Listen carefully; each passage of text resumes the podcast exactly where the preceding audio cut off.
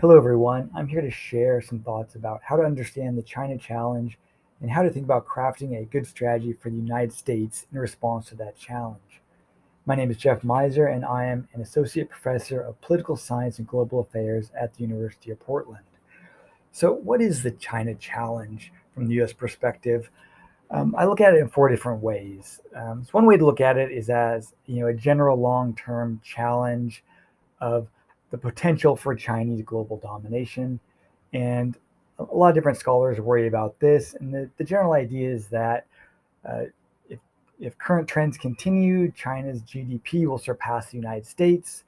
Um, the difference between the two will continue to widen after that. The United States will go from being sort of the, the largest economy, the dominant global power, to being um, in second place after China. China will then become the dominant power and be able to to shape the international order according to its interests.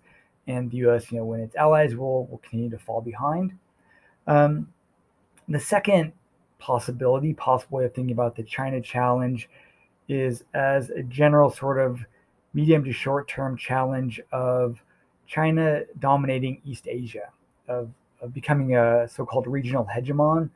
The uh, boundaries for the region that it would dominate are kind of unclear, but uh, could be seen as East Asia, could be seen as Indo-Pacific, which would be, I guess, a larger region.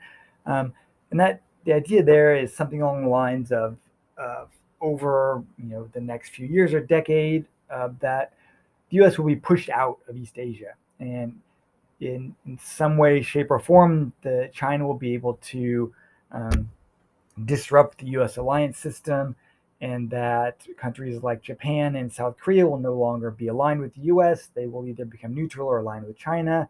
The US will not have its base of power in, in East Asia and will sort of be pushed out. China will dominate it. And the big problem there being is that the US would lose access, economic access to this region. The, as, as wealth is shifting to East Asia, this is an increasingly important region. This would be very bad for the US. Um, a third way to look at the challenge is more of an acute short-term threat. And this is usually thought of in terms of possible Chinese military invasion of Taiwan. Some people thinking this could happen literally any day, and that if China does that, then that will be kind of a shortcut for China to to, to gain East Asia, Asian hegemony, and it will do so in a very sharp kind of military um, uh, method. Um, and so these are these are all three, you know, general um, ways of people looking at the China challenge. Um, those are all seen as China as being is being threatening in some way, shape, or form to U.S. Um, interests globally or regionally. Um, the fourth way to look at the challenge is um, various types of transnational issues where China's help is needed to really solve or to respond to these issues. And these, this is sort of a sense of looking at the China challenge as sort of like not China as being a specific threat, but as China needing is needing to have China um, work together with the United States and other countries to solve these problems. So things like uh, pandemics, climate change, other other sort of environmental degradation type issues, nuclear proliferation, terrorism, rogue states, the potential for regional nuclear war or regional war of other types um, other sorts of energy or economic or resource crises that could affect uh, all countries around the world. Another one would be sort of another sort of set of issues under this category of other issues is uh, perhaps a Chinese economic downturn or other sort of problems specific to China that would um, potentially cause very negative consequences globally. Um, so, without kind of picking or choosing which of these is more or less likely, just want to propose sort of a, a no regrets kind of solution, which sort of will strengthen the U.S. in its response to any of these challenges, which other, whichever one kind of comes to the fore.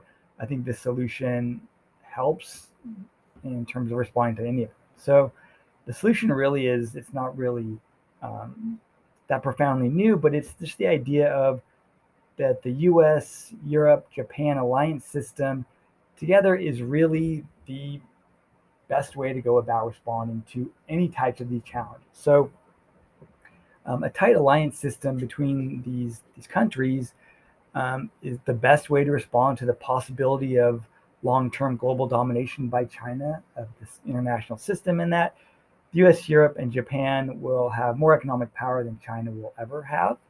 And so, in that sense, the US can push back against any Chinese sort of efforts to dom- dominate the international system. Um, t- the same in terms of any kind of uh, regional threat from China, whether it's acute or more long term, is that um, the U.S. needs to work with its allies to set the stage to deter any kind of, of threat from East Asia. And it's this tight alliance uh, system that will be the best way to deter any kind of Chinese threat. Um, and then it's also the best way to get China on board in solving all sorts of global transnational kind of problems. It's using the leverage of this alliance system to to influence China to play a positive role. So I think that is the, the best approach to any of these problems. And that is the, the basis for a good US strategy towards the China challenge. Thanks, everyone.